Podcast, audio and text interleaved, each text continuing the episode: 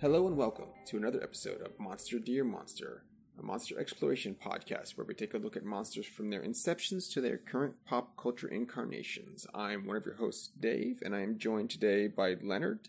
Cameron is taking a, a short sabbatical. Um, he's under the weather, so he'll be back in two weeks' time. Um, however, we have a, a returning special guest, Jake Lionheart. Jake is back with us. How are you doing, Jake? I'm good.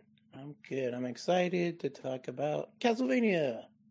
Yes, yes. It's been a few years actually. We we I think tried to organize this when the first season um, was uh, first coming out, but uh, time got away from us, and now there's four seasons of the show to cover. Uh, but thankfully, we're all still aboard, and still the monster train is still chugging right along. Uh, Leonard, how are you doing? I'm doing fine, but I do have a question for Jake, which is uh, it, uh, it, there seems to be a, a, a bizarre correlation between uh, your your appearances on the show. Show first we covered Dungeons and Dragons, and now you are talking about the Son of the Dragon. Tell me, Jake, which which dragon related media did you enjoy the most? This might be blasphemous, but it's uh, Bloodborne because I was also on the show for those talks. No, uh, definitely Castlevania. Um, really? You you did you you you're going with Castlevania over Dungeons and Dragons? It was it's really really close. I mean, Dungeons and Dragons did have Marlon Wayans in it, and everybody knows I'm a I I love the Wayans family, so it just. Uh, I think if Marlon hadn't fallen in the big vat of like oatmeal, it probably would have been Dungeons and Dragons. But I'm I'm gonna go Castlevania. The oatmeal rug did not tie the room together. and Marlon has never eaten oatmeal since. Yeah. Pour one out for snails. Poor snails. He came back, theoretically for some other grand adventure that we never got to see. That that I'm never happened because the sequel wasn't I'm about like, snails. All of a sudden, I'm like reliving this movie because you brought it up. I'm like flashing back to these scenes. Like, why? Why did you do this to me, Leonard? You're supposed to talk about Godbrand. Well, fortunately, you've returned to wash the sickly, scene chewing taste of Dungeons and Dragons out of your mouth uh, with decent content that you will enjoy and relish. See, you can't really appreciate the lowest of lows unless you also experience the highest of highs. That is yeah. the dichotomy that I preach. You must uh, balance your trash with ambrosia, lest you go mad. Oh, that is the perfect way to describe what watching Dungeons and Dragons is, and then watching Castlevania. Balancing trash with sweet ambrosia. Oh goodness. Uh, yes, so we are going to be starting season two since season one was quite abrupt, but it was uh, greenlit for season two very quickly. Um, I, I, think actually immediately, um, just from the numbers of uh, people watching it on Netflix. So we'll be taking a look at the first four episodes um, of season two this time, and that will be War Council, Old Homes, Shadow Battles, and Broken Mast but no one ever remembers the titles of the things. So that's fine. Um, yes, the Castlevania OVA that Netflix released proved so popular that they decided to adapt it into a series. Four, four seasons, uh, and now up for a um, a spinoff. I guess is what it is. Uh, yep, coming next year. I don't know. I don't think there was a release date for it. Oh no, this is coming soon. They probably which, put out in October or something, like they did with the other ones.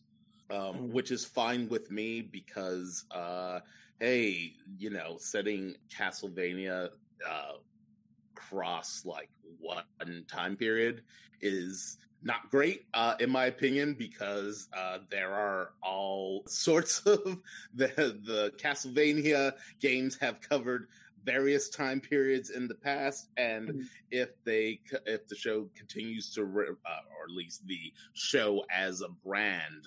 I hate that I had to say that remains popular. Uh, we might finally get the thing that Castlevania fan like uh, Castlevania fans such as myself uh, have actually been waiting for for years, which is there is an event uh, in the Castlevania series, simply known as the Vampire Wars, that takes place in 1999, that has never been depicted in a game and is only referenced. And I want a series about the Vampire Wars. For a second there, I thought you were going to talk about what all fans wanted, which was Cornell, the martial art werewolf, which is Oh what no, I, I, I mean they'll probably they'll I mean they'll probably slap him in there sooner or later before then. But no, I want the Vampire War of 1999. 1999. because- yeah. Is that what it's called? The Vampire Yes. Wars? Well, okay, I yeah, mean, I'm on board by title alone. I didn't. I thought it was like just set in 1999, but the Vampire Wars of 1999. That is amazing. I want that. I'm gonna look that up immediately after the show. I'm also down if it's called the Vampire Wars of 19XX. yeah, that also works. Oh, that would be fun. Or adapting uh, um, Lords of Shadow would be good. Or is it the, Yeah. it's the second one, isn't it? It- so th- because there's so many generations of Belmont, and then like Dracula's origin story is a little different now. Yeah, th- those would be interesting to see too. Uh, I think they stand alone as their own little medias, given what this Castlevania series did with like Castlevania three and like extended it so much uh, Mhm. or at least fleshed it out. There's a lot of room to kind of do that with really any of the incarnations, or um, Rondo of Blood would be good. There's there's a lot to pick from. I think Yeah, agreed. I still would kind of want to see um, Simon's Quest, just because that's what it for me started with, and have and have the uh, really obscure crystal ball and other like things happen in the show where it's just like, what am I supposed to do with this? these Right. these instructions were far too cryptic. Just little little goofy things, and then Trevor's like attitude is refreshing. It's it's just that that world weary put upon sad man Yes. Um, but it's, it's he's charming with it which Yeah. usually Oh. you don't get Yeah. He, he, he- yeah. He he he had to he had to he had to turn it into charm because he's been doing it for so long and you know even it, it seems like even at the best of times when when night creatures aren't raiding uh towns and villages um uh life in wallachia isn't that great to begin with so nobody really wants to deal with the sad sack. Um, no and a lot of a lot of that uh i think comes with his interactions um with both Sypha and um alucard just kind of they work really well as an odd team yes. of them just playing off each other and just the barbs and jive the jibes that uh, between Trevor and Alucard are, are are fantastic because they know that they're upset with each other for a specific reason, but they're they need to get along at least to some kind of point, um, and so they have kind of fun insulting each other. Yes to a point to a point. Yeah, they're like serious about it, but at the same time, they can't afford to like take it to a physical level. right So let's take a look at what's happening in the beginning of War Council because this is a flashback, so we get more of. Um, it's not really any backstory, but it's just the events prior to Lisa's um, ad- um, abduction by the the church, yes which is Uh, really messed up. But Mhm. Yep. Uh, the the old woman that uh, that gave Dracula the bad news is there. She's uh she's got a little uh, lung thing, and Lisa's like, "Yeah, sure, I'll I'll I'll take care of that. I'll I'll get you some stuff." And she goes back into her workroom and sanitizes her hands with something. Uh, I It's I- salt. Oh, was it just salt? Okay, Yeah. because they kind of look like it kind of looked like seeds. Um, No, she's sprinkling it- salt in the water and doing salt water wash. yeah, saline. Turn Yeah. creating a little saline solution for it. Does some research with you know her oh, dark forbidden Dracula magic, aka science. Um, gives, yeah, gives. I think she just gives her like penicillin. yep, basically.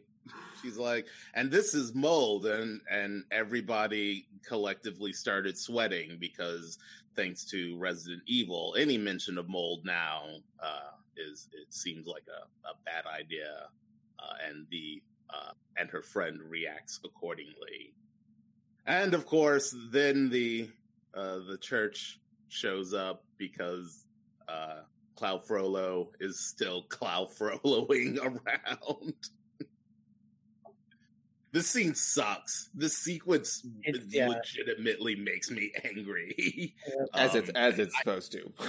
right, Yeah. and and I had forgotten that the scene made me a- as angry as it did, so I had to take a break like five minutes into this episode.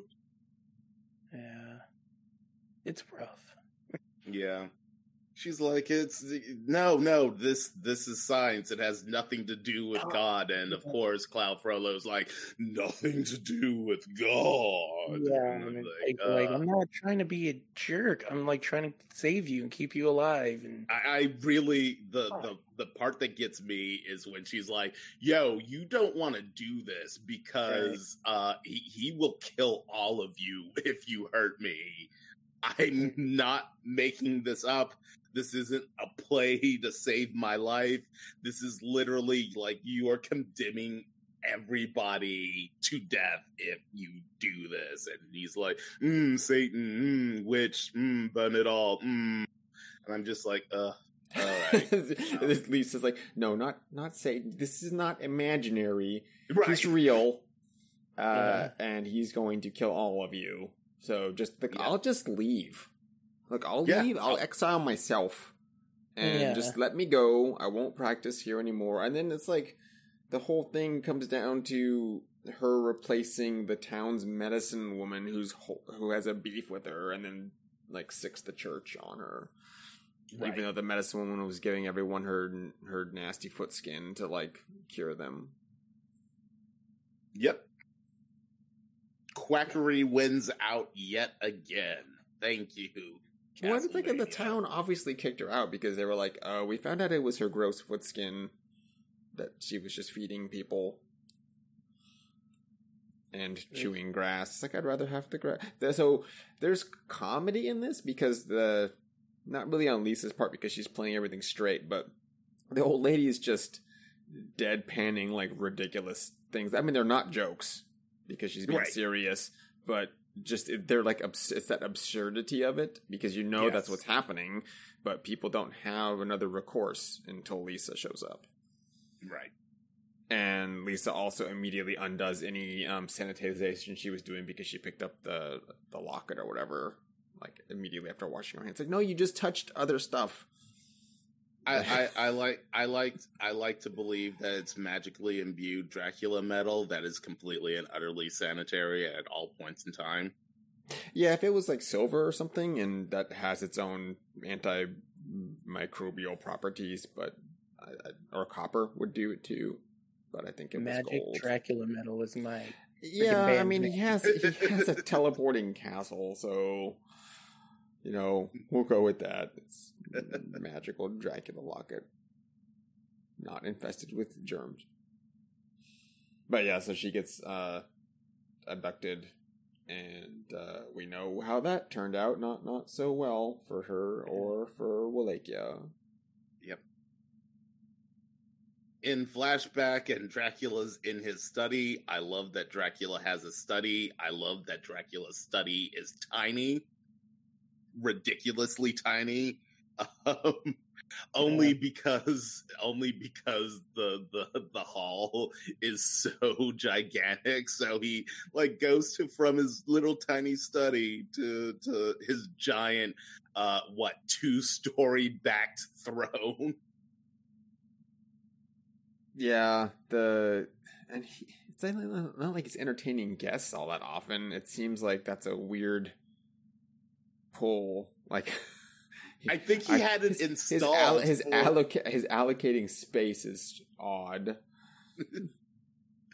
I think he had the throne installed because I'm almost positive that it wasn't there when Lisa showed up in the first episode. So he was like, "Yeah, uh, war against humanity. Um, I got my study over here, but like I have to address all these other dr- vampire assholes. So I'm They they, they can't fit in my a- study. I'm gonna have to like move this.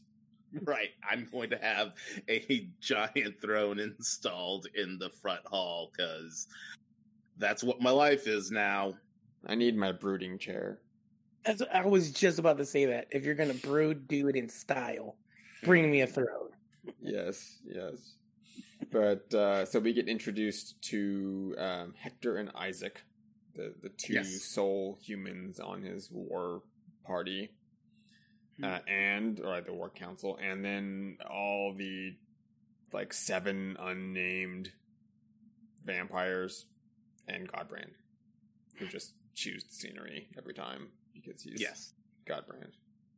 our our, our rainbow coalition of vampires. They're from like each continent, and then they just don't have any lines. no, You're all cool looking. yeah, we we look cool and have weapons that we don't need because we can physically just like crush any people. It's so. It's a, we'll, we'll jump slightly because there's a uh, a moment uh, where where Godbrand he's just not having it anymore and um, kind of takes the the other members of the council on a, a midnight snack run, and they're just like mowing through people. It's like, how did they get repelled from anywhere? Uh, It was Belmonts. It's it. It was all the Belmonts. Yeah. Belmonts did. Well, I mean, they're just like that. That doesn't really factor into like their attacks on Gresit and everywhere they went. The you can look at one night creature and it's mowing through however many people. They're just way larger and stronger. Like you probably could have sent like three of them and take care of the town. Like the, the townspeople weren't like defending themselves. They couldn't. They didn't any weapons. They could hit them with a like a plow or pitchfork, maybe. Then there's the church guys. There's the couple guards kind of wandering around. It it seemed like that a lot with that many creatures that were summoned in in the first season, more damage would have been done and more people would have been killed. But they're like, oh, they were repelled by what? Like, it, I mean, yes, it has to only be like a night raid. They can't really go out in the sun, but that's a weird. Um, I I don't know. Just given the strength of in the individual vampires, that it seems super lopsided. Although you do get the with this amount of forces, you probably could wipe all of humanity off the map um, as your plan uh, eventually dictates. Even though Dracula was like, "Yes, we'll all they'll wipe out all of well, Wallachia," but really it's just like people everywhere where they're just gonna go away. Yep. Hmm. Yeah. Well, with the with the vampires, is it like each one has their own area? Because I mean, Yeah. all of them together makes sense why they would wipe out so many people. But Yeah, each of them is in control of like a specific Yeah. area. Like I think the thing Carmilla also- is adjacent to Wallachia. yeah, Yeah.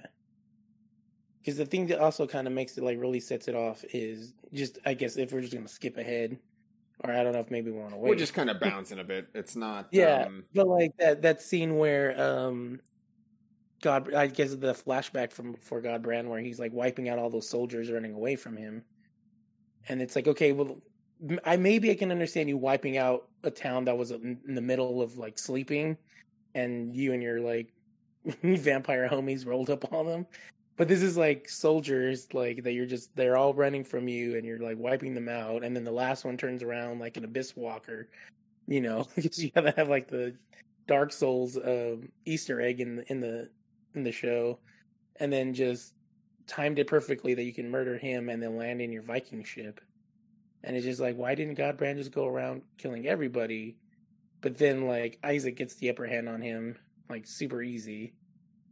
And then yeah, Yeah, and so then also definitely he weird- hasn't been uh this is something that like the show addresses slightly where he hasn't been feeding on people blood but on like, Right. pig blood so that i think that's lowering his abilities uh, and he looks older they just have that raid on the people, so didn't they just feed?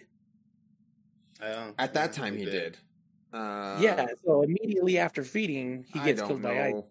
See, yeah, he yeah, gets killed really quickly it's like it's a kick his brain out weird and enjoy the carnage, I guess. Yeah, and I think that part of what that is is uh, Godbrand's image of himself is different than the reality, and that that wasn't really a flashback. It was him dreaming. Oh, you know what? um, that is like his true. gl- his glory days. So maybe it didn't pan out like that, or maybe he's just like, I would like to be doing this thing instead of sitting in the castle. Yeah. You know what? That's true. Yeah, Yeah, because it could be like him being like, I killed all these soldiers. And it was like, maybe it was just the one guy. Or it didn't even happen. Like, yeah, you're right. It's just a fantasy that he was having. yeah, because he just wakes up and he's just like, oh, that was good days. Yeah, and he's like, yeah, I don't want pigs. Let's let's do the raid. Because yeah, they do the raid right after that flashback, right? Or that scene, I should say. Yeah, and they are just mowing through like the regular townsfolk, and we see some other vampiric powers. Uh, we're getting bits of um, like shadow walking, so Carmilla can just appear as long as there's shadows, and Yeah. uh, we get the like mist transportation um, by the Chinese vampire. Yep.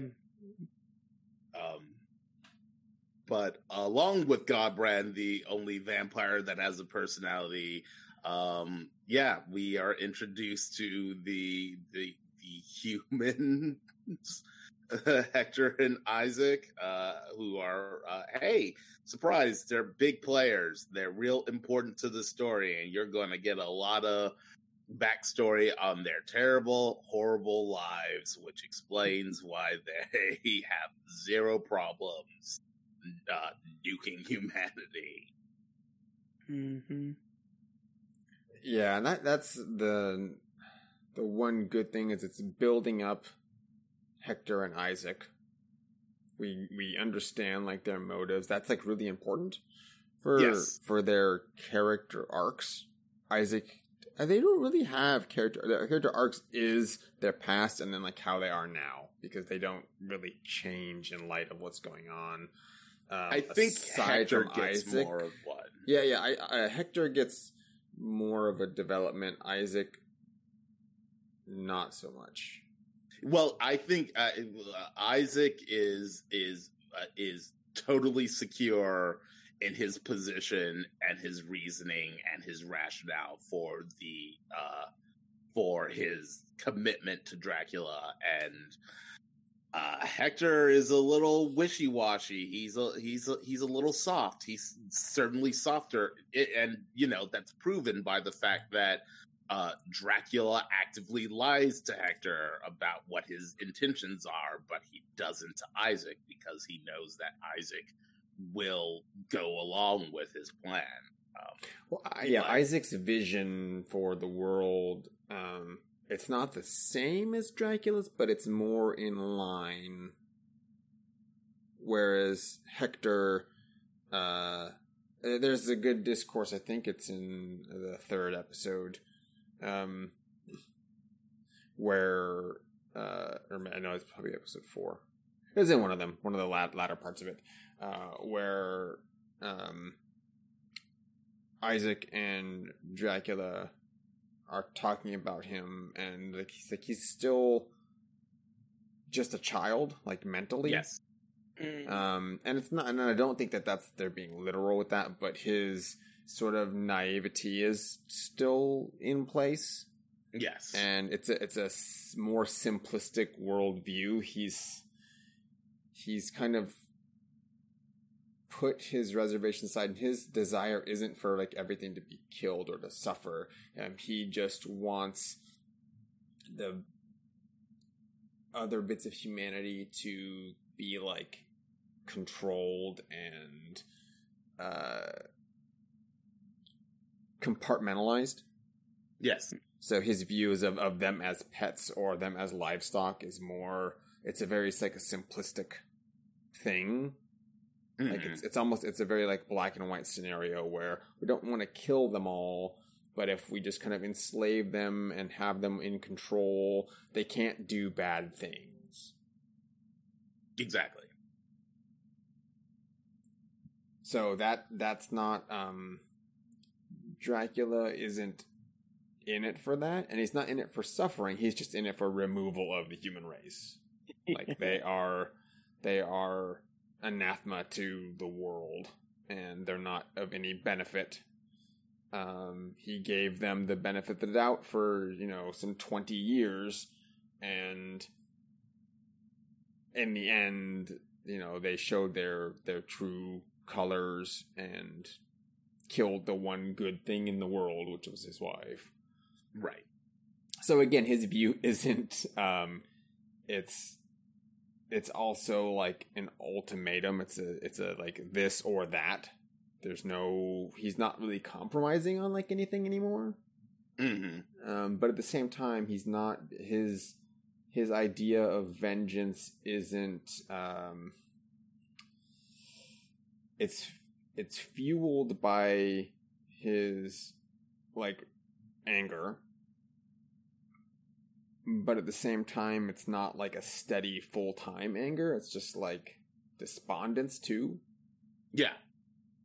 like he's It's- he's weary of it all Yeah. Mm. He has yeah, because he has nothing left. He he he he he found it. He found the one thing uh the or better yet the one thing uh that could could change him, found him uh and it was taken away out of uh spite and and ignorance and for a creature as old as Dracula must be that and to be alone again uh, must be uh, uh, uh, maddening. And hey, guess what? Uh, Dracula goes a little mad uh, because we get a lot of time dealing with Dracula's mental state in this in this season, which I I wanted to point out is one of probably one of the better aspects of it because it would have been really easy to have like a kind of lackluster anime monster of the week adventure with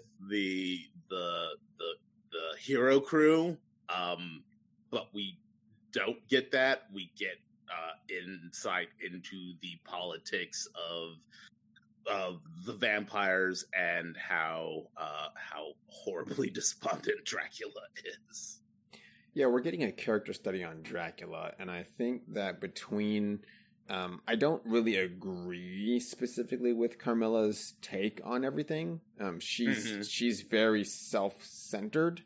Um, Yes. She has her points, but again, like Dracula, she keeps what she actually believes um, uh, close to the chest. She's not like she's not revealing her hands either, uh, and she's doing a lot of manipulation on like everybody. So you Yep. can't really take anything she says at face value. Whereas Dracula, uh, you, you some of it you can, um, but he's admittedly going like I, you know, I don't owe the truth to anybody aside from like one person and a, handful of people really. Whereas that would have been uh, Alucard, um, uh, and his wife, and then um, Isaac. And even then, that's not a guarantee. Like, he's still just gonna do his Dracula thing. right But uh, when we have Alucard and um, he's, I think he's talking to both Trevor and um, Sypha.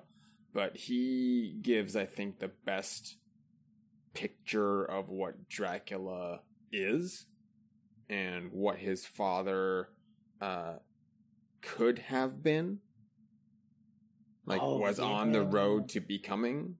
Yeah. hmm and so I, of all of the di- the you know this the the show is it becomes action forward, but through these four episodes, um, that it's more of a drama with some action in it, Yes. Agree. and the action shines is always very well choreographed. The the, the art is very well done, um, but this show shines more when it's taking its kind of careful time to lay out uh, people's motivations and what grief does to people because that, that at the core of it that's kind of what's going on with like everybody everyone's grieving about something. Alucard's grieving about his loss of his mother and father because he's dracula has also lost to him lost to everybody really. Um Sypha it, she's temporarily like lost all of her family. Doesn't have a home because they're nomadic but the home is where her people are and they're they're you know off and she's off on a separate quest. Trevor has just been he was like his family was blacklisted there's no one left it's just him uh and anywhere he goes he's like you know ridiculed um for things that are like opposite of what he was doing like they're they're they're painted as the cause um of all the calamity rather than ones that were kind of mitigating the calamities. right.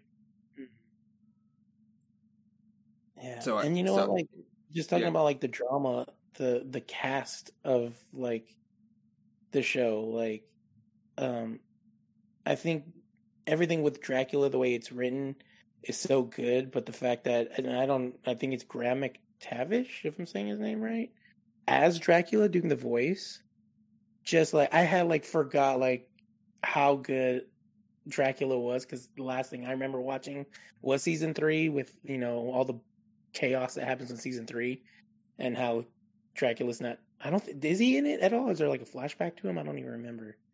But um, I forgot how good the voice actor is for it, and like, man, like like I was just I wanted to watch more than four episodes. But then I'm like, if I watch more than four episodes, I'm not going to be able to keep everything past, you know, four episodes in my head. But everybody like Richard Armitage and is it James Callis as Alucard and um, the voice actor for Isaac, um, everybody's so good. Like this could be a movie with the like caliber of actors they have on here, and it's like it's an animated series. It's so cool. yeah, the, the voice acting really sells all of the just the um, the emotional range, even characters that are you know Trevor's not one note; he has more to him, but the performance gives you very you see very well like where he's coming from like each of the characters you, you get Yes, so like, much Isaac's flashback. Like, oh, dude, I was like, don't cry. Like, this is so. It's like emotionally so like, oh my goodness, like, yeah, this show's incredible. Yeah hector's flashback was like less um impactful. Hmm like it's it's It's not like, it's it's no less important but Yeah. because you're not you're only hearing you're hearing it versus Yeah. like seeing something play out. Yeah, um you get like why he's helping dracula but it's And- not um it's not a strong you enough know reason I I'm gonna go on record and say I don't think it's good. I honestly think like because it's uh, like it's okay I'm bringing animals back to life, and then my mom freaks out like, "Wow, you brought it back to life!" But I'm like, what happened to Isaac? I'm like, oh no. I'm like, yes, join with Dracula and destroy the human everybody. Like it makes sense to me because I'm like the manipulation of it and just the just how oof. Like yeah i mean hector, hector gets more of like a weird sociopathic. Yeah. Oh, you were Outlook, weirdo. You he's can like- people back to life, but Well, I mean, he mur- he murdered his own parents because they were not letting him. they didn't want him to have his zombie dog. I mean, Yeah, yeah, you're a weirdo. I, yeah, why you want to destroy the world because you're weird is kind of not. Eh, yeah. As I was saying, it's not. You get why he's doing it, but it's not a good enough Mm, backstory. Yeah. it it feels like it uh, i mean uh i i don't want to i'm going to talk about like degrees of trauma um from these characters perspective uh, like points of view not as like a real thing that anyone should actually engage in uh in, in like qualifying uh trauma. Like isaac's existence has been has seemingly been uh, significantly more traumatic because we have the so we get the we get the flashback uh, to Isaac as a child. We also get a conversation between Isaac and Dracula where Dracula asks him about the time that he and Isaac first met. And Isaac relays a story about how he was being chased by mages that wanted to kill him and cut him up to be transformed into potions and other apocryphal items. Uh, so it's been bad for Isaac for a long time, and there's a there's a juxtaposition between the two ways that Dracula appro- approaches Hector and Isaac for the War Camp Council. Hector Isaac is completely alone in the desert. He can hear Dracula moving through the sand, which is uncommon and shows how sharp uh he is hector has like a nice cottage and he has like his his his zombie pets um and he's fairly comfortable. He's like he's made the decision to like push humanity away. And isaac's like yeah i need to need to not be around people because people want to like turn me into potions.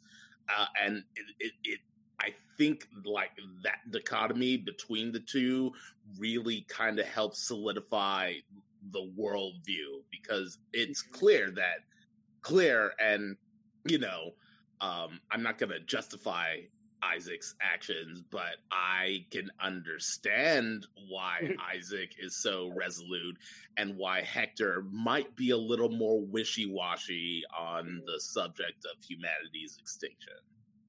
Hmm.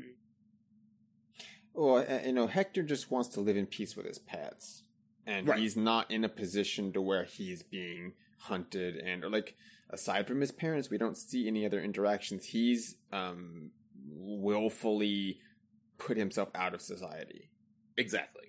and isn't in like he, he could have just maintained that and then just done that forever. He just Yep. wants to hang out with his little friends. And that's aside from the murdering of his parents, that's fine because it's not he's not killing things to to reanimate them and make friends. He's taking things that are, you know, already dead and then, you know, his his view um I think on the living is a little off because they just become potential tools for later. Right. Like you're, you're like they're not they're not useful to him until they're dead.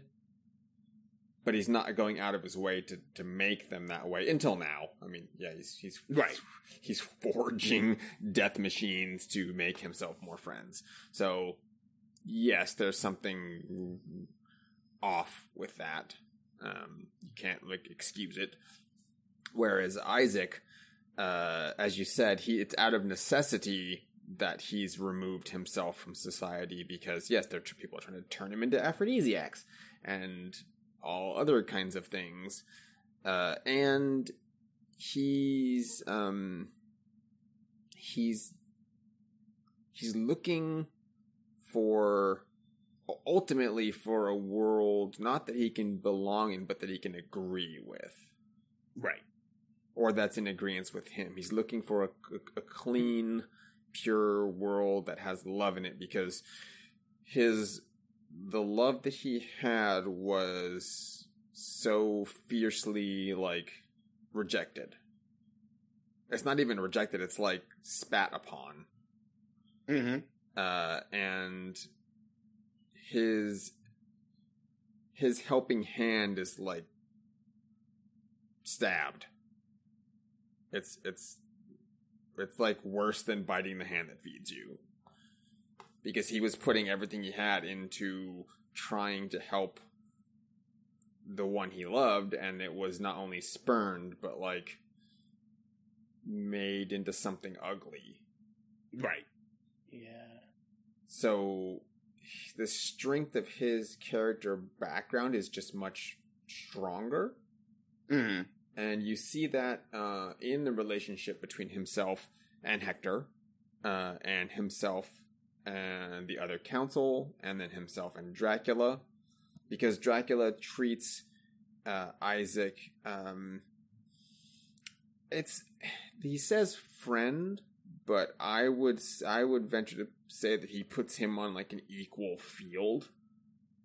Whereas Oh, even with the other uh, the other members of the council, the other vampires, Dracula doesn't seem to go out of his way to um, address them as more than um, a means to an end. Right. Yeah. Uh, yes. Aside I from mean, they don't- maybe Carmilla, but even then, uh, he, there's a disdain.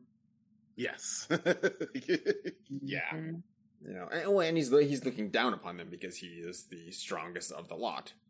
Whereas he's not looking, he's treating Isaac the way he does, uh, partly because I think the strength of his character, but um, also because they are in uh, agreement on what the world could be. Now, the specific ends of that aren't the same, I don't think. Because Dracula lost the love that he was looking for and isn't looking to rekindle that. He's not like this isn't a quest of I do a thing and then my love is returned to me. You're right. Like it's No. it's past that and he's just balm it's balm for the wounds. You know, if that. there there's I think there's also kind of an argument to be made that um that Isaac serves as a um a bit of a surrogate uh uh for for Alucard like he is is the son. He is the Alucard that would have agreed with this extermination. Good. um and it's also kind of it's also kind of highlighted in in a real in a throwaway line where they mention uh that Alucard might be involved um in trying to stop Dracula and Isaac has a very visceral reaction and calls him like a petulant child like a spoiled petulant child like there's Ah, yeah. there's there's some rivalry there but i think i think that is that may also be the position that that isaac fills for dracula as as essentially the Mm. alucard that would have agreed with with this this war That's, Well, yeah, that and that's what he wanted from his son uh, in the beginning was he he wanted that um, sharing of grief. Right. Whereas Alucard went the other way with it and was like, "You you're you're taking this in the way like." Probably more correctly, he's like you're you're doing a thing that mother would like not have agreed with, and Not the whole point of the last 20 years was you developing like this empathy and and becoming something more and a uh, sort of a like a savior for humanity. But you've you've done more than revert you've gone the other way and now you're like the the destruction of it Oh man, that's that's really good. Especially that I'm thinking of that scene where um he's walking through the hallway and passing different people, and like he just walks past Hector's room and then kind of stops, like if, as though he's going to turn back and go in and talk to him, but instead he presses forward, and then when he gets there to Isaac, not only does he have a conversation with him, but then he goes and sits down right next to him. yeah and it's just Yeah. like, yeah, totally seeing the like, I wish, I wish you were Alucard type of a thing, or And I don't even think that he Well, wishes he I was will- Alucard. He's just like I I need a confidant because my entire castle I feel it's turned against me. Yeah, I mean, and it kind of has. yeah, Uh he's not E- even- stupid. even even I I also wanted to admit I had planned to mention this earlier before we got into too heavy stuff, but I uh, I have to say that I love the um the generic putty Power Rangers putty esque like g- generic vampire soldiers in their cloaks. They're Oh, like yeah. one of my favorite things. I'm like, oh man, that's right. You need to fill these up with. You need to fill this scene up with nameless grunt, grunts. Put them all in the same uniform, yeah. robes and glowing red eyes. I, I, I I Didn't love like it. Godbrand have a, a thing about that where he's like, "Hey, weirdo with your red eyes," or yeah, I think he you did to them? actually. he's like, "Bring me something," and then he, like then like the vampire guy brings in like a pig. Oh He's yeah, like, the pig. Yeah, the pig. Yeah, bring me, bring me something to drink. Yeah, He's like blood and beer, bring bring on the blood and beer. And he's like, "No, there I didn't I didn't want this." want pig. Yeah, because his whole Dracula is again not he's not leveling with his his his war chiefs, the war council. He's not telling them, "Yes, I'm just going to exterminate everything. That's my plan." Uh he's giving them because of course that that wouldn't work out for the council. That's going to be the end of everything. Like he's just trying to he's trying to reset all of it. Um, it's not even reset. It's like just level the field to zero, uh, because he doesn't care. He he's this Right. This is a uh, uh, a suicide run for him. Like he's just I'm uh, does nothing really matters, so I'll just get rid of everything, and then if if that is myself included, well, so be it. But that's not going to happen until my you know my revenge or my job is done is his line of thinking. Whereas the war council they're in it because uh, like with uh, hector they're they're being told that uh, yeah they are basically the top of the food chain and we're getting rid of some of the people calling them and uh, leaving provisos for you. Godbrand brings that up to dracula to much to his error, um, even though it's a very legitimate uh, worry for Godbrand and all the other vampires, uh, that you're you're not doing the the culling and the the the penning that you said you were going to be doing, Dracula. You're just kind of killing everybody. So what do we have left? And then you know Dracula's just going. I I've taken that into account. We have canisters of blood and uh, livestock. There's other there's other things other than humans that we can eat um, that will sustain us. And that you know that very he, he that may very well be the case. Aside from the vampires clearly don't want something other than you know the le- anything other than people is like a last ditch resort. Yeah. You know, it doesn't agree with their physiology. Uh, violent um, stomach issues occur if it's just lesser than people blood. I like how you're way more elegant or eloquent than Godbrand about what pig's blood does to him, but I mean, I mean, it's Peter Stormare. He he's he's not known for his his subtleties. He, yes, it, Godbrand is anything but subtle. Um, but he he gets his point across um, to the wrong. Per- I mean, it's the right person to make the point to, but not the right. There's no right time. There's Um, I was about to say there actually there is is no right time. Um yeah. anymore. yeah, Yeah. and he and we get the wonderful uh, Dracula just reversing that uh, scene. Chewing, he's just like little Godbrand, you little insect. Yeah. He's just going off on him without actually like have. I don't even think he's raising his voice. He's just speaking. Oh no. and his eyes get the little tiny like you're probably. He's just going to kill you, Godbrand, unless you leave immediately. I I love the framing of the shot as uh Dracula watch walks towards Godbrand. It's it's a really it's a really quick shot. Uh, he's walking towards Godbrand, and Godbrand's backing up against the wall, and Dracula is so gigantic in the frame and seemingly like not only taller than Godbrand, but like twice as wide as he is. Like mm-hmm. he, Godbrand actually looks like he's shrinking in in it's like I said, it's just a really quick shot, and it's one of those things where you know it it, it expresses so much in just a couple couple of, of seconds, but it's it's this thing that only animation can really do because if you try doing that with person, it would look silly. But he's just like he just envelops the frame and Godbrand as he does that, just because he's he's so sick of this bullshit of of his bullshit.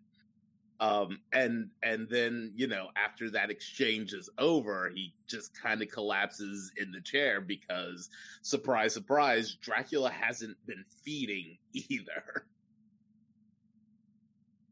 Yeah.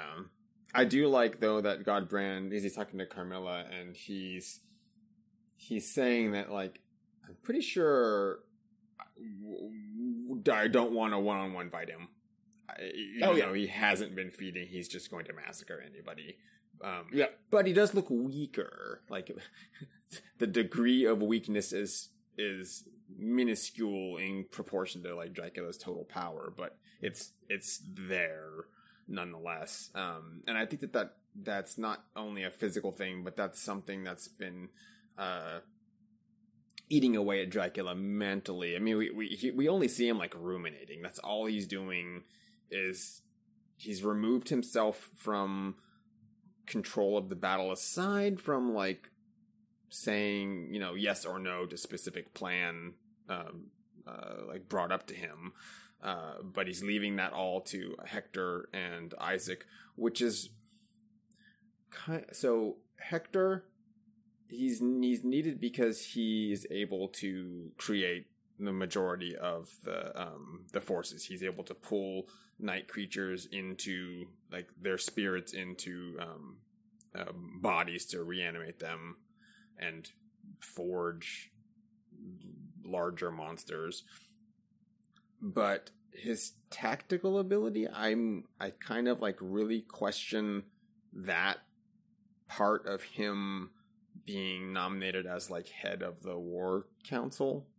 Yeah. Like so so Godbrand is um he's kind of you can't even really say that he's hot-headed because he's not. He he is bringing like legitimate concerns and wants battle plans and he's he's a Viking used to doing Viking raids, which are, you know, they're not just willy nilly go attack the country. Like everything is for a reason and it's points of power and you pick your targets.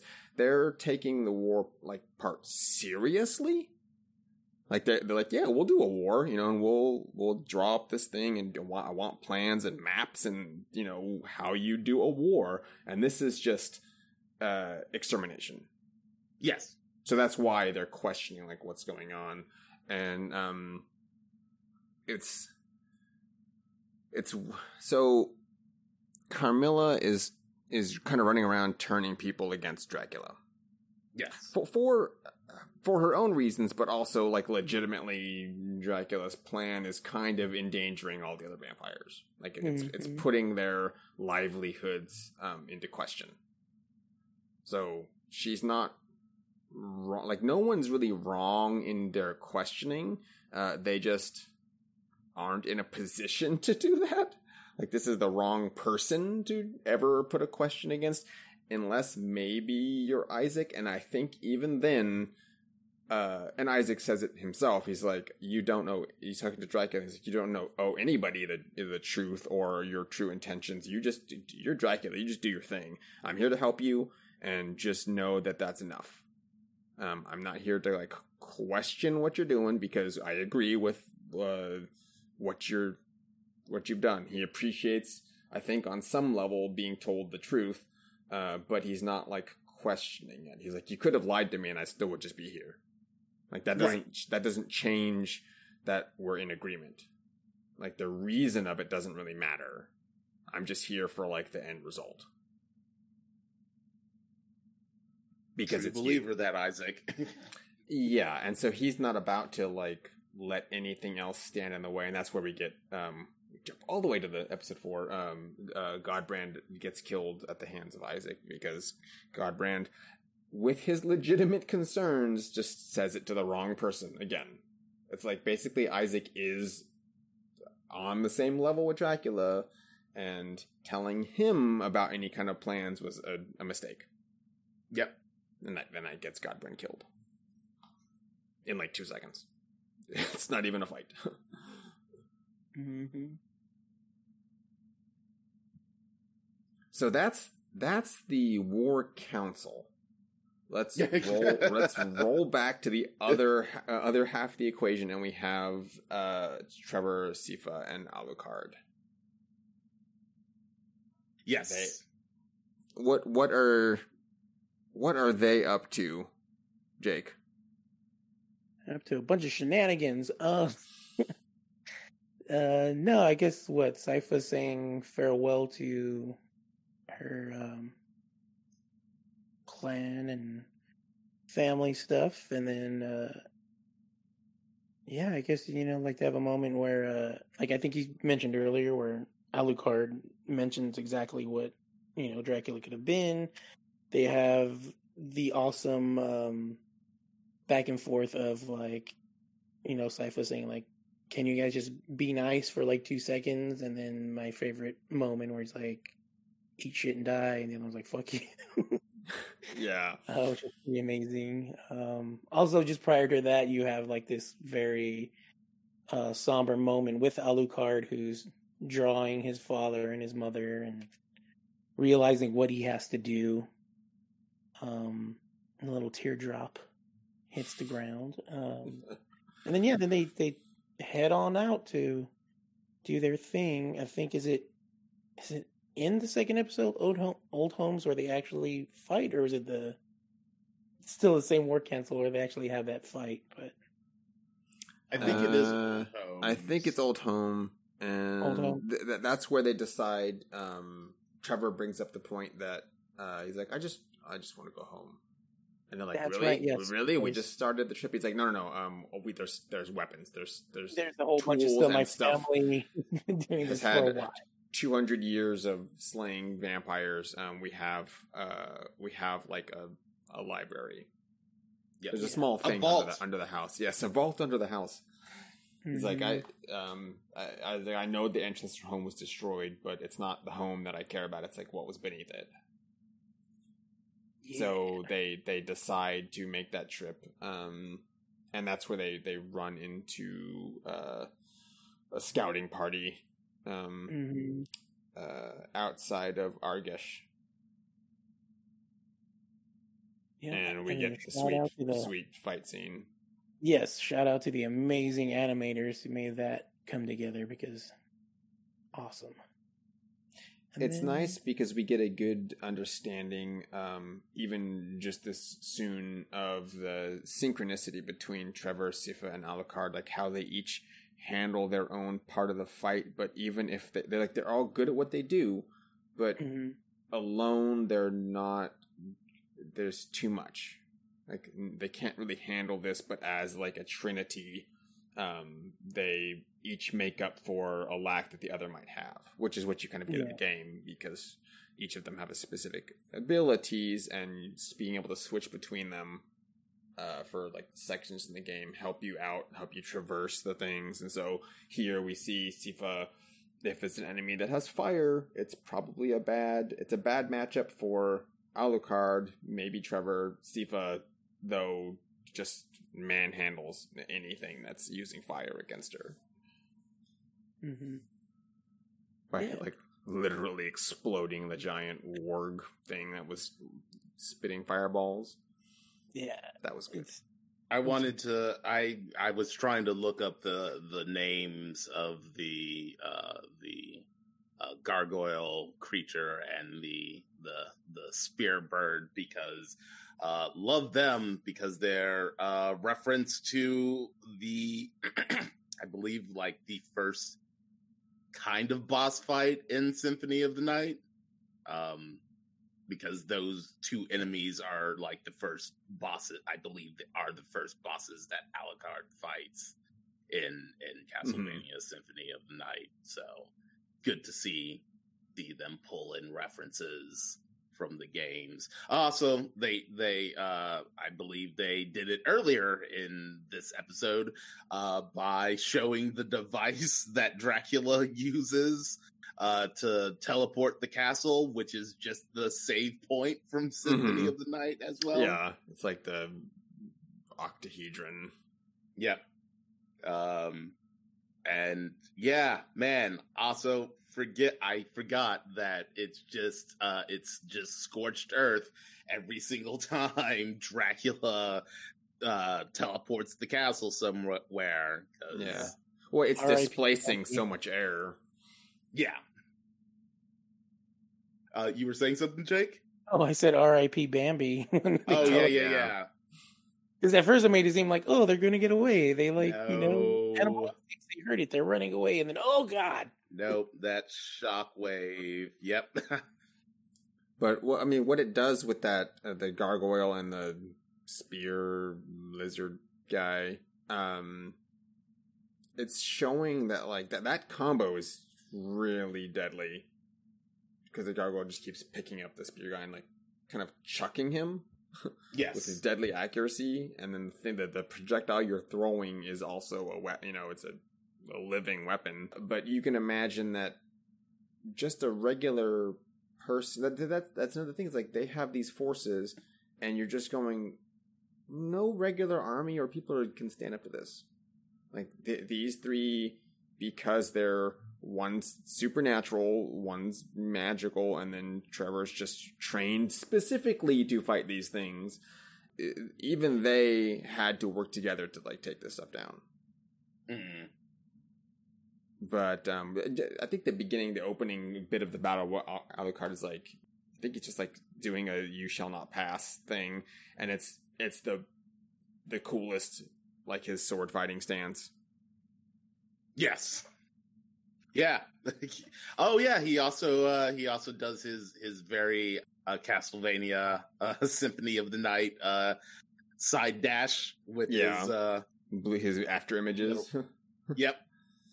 Yeah, they. Uh, I think. I think they kind of hit a stride this season. Once again, the first season was really more of like a movie, test the waters movie kind of situation. Uh, but really countering the dialogue heavy se- uh, scenes and sequences with really good, well staged, well animated action sequences uh, was exactly the right move. Because I think they balance each other out nicely. Yeah. So we get all that, and then we, we get the eventual. They make it to um, uh, Chateau Belmont and mm-hmm. and find the magic door that is uh, what was it like your magic door of death yes yeah you also Which, at one of the uh was it one of the monsters getting away and mm-hmm. getting back to godbrand is it godbrand that finds them or one of the uh, nameless vampires or they just found it at the at like you know uh, outside the castle gates yeah yeah, because I remember Godbrand saying like he made it all his way and he just died on us right when he got here. But he's like, "What a useless piece of crap!" And then the, you you get that contrasted with um, uh, Isaac, who is like, "You you know you did your job, like you did it well, and that's to be celebrated." Uh, and now I will divine what happened with your entrails or whatever he's doing. We don't we don't get to see. Um, we just see the beginning and then the the result of him relaying that information. But that's just kind of showing more of uh, Isaac's empathy. It's not compassion. Uh, he's his recognition of like things doing the stuff they're supposed to do, where Godbrand kind of like dismisses that out of hand and is like, "What kind of garbage can even make it back here?" But that wasn't the point.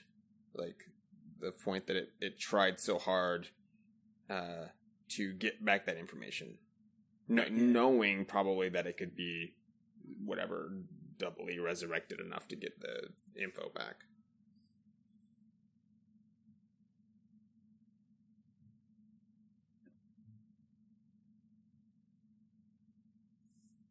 But yeah, that, that brings us, I guess, to the giant archives that were that were very much larger, I think, than anyone was probably expecting. Let alone um, Sypha and Alucard, where there's like multi-storied uh, basement uh, library um, beneath the the Belmont home. Yeah, it's like what three hundred years of vampire hunting uh, and like magical implement gathering. So like it's vast. It's a it's a big old place full of magic tomes and magic mirrors and potions and this is where they everyone went crazy and started throwing uh every kind of reference you could possibly get for Castlevania stuff and items in the background and it's Mhm. great. I'm not going to name them all. Just know that there's a Medusa head somewhere. Uh, it's, it's it's real real good. Oh, I forgot about the floating Medusa heads. Yeah, and we get sort of like that. It's almost like so. Alucard has just been derisive with um Trevor eh, from the get go. They're they're both acerbic toward each other, but this is the one time I think where Alucard is like taking it a little too far. Uh, it's Yes. justified because yes, this is a lovely tribute to the death of his people. Um, there's a whole case full of vampire heads, so you you get where he's coming from but he's just talking like extra crap to Trevor, and as dour as Trevor is, he's just he's not even in the mood to like be snarky back. He's like, no, we we actually we're not barbarians. We have an archive. Uh, uh, uh, um, it's it's all cataloged. Like we know where stuff's at. Right. We don't we don't just sacrifice a toad and read its entrails to like divine where the book we need is. So I think that part, um, a lot of their their their back and forth is usually earned, but this was like a little too much on Alucard's part just for this scene. Yeah, it, it it really it really it, it's it's it's like Alucard saying, "Man, you Belmonts are super hypocrites because you use magic and and like all these occult things, uh, but you but you hunt like the night creatures." And from Trevor's perspective, he's like, "We're not like emissaries of the church. We're a family of vampire hunters. We will use whatever." like vampire and monster hunters, we will use whatever means are at our disposal in order to do that. And I can understand like Trevor's like, wh- why? Why are you harping on this so much? Like that we use Mhm. magic and use magical implements. Like we're we're not once again we're not agents of the church. That's clear by the fact that the church destroyed my childhood home. Yeah. Also, aren't you being a bit of a hypocrite, Alucard? Because you know that vampires feed on humans. You're you're half you're half human. Like the You're waging yeah. a war against your father. Yeah, Yeah. you're like being being cranky about the vampire skulls doesn't accomplish anything and you you know the score with them like it it is Alucard being like unjustifiably like petty and and pokey towards Trevor for yeah. like no reason. and, and the fact that like um, it's obviously it's not the um the hunting of the night creatures that's a problem because Alucard, you just stuck your sword through two of their heads in a second ago. Yeah. You had no compunctions slaughtering creatures of the night.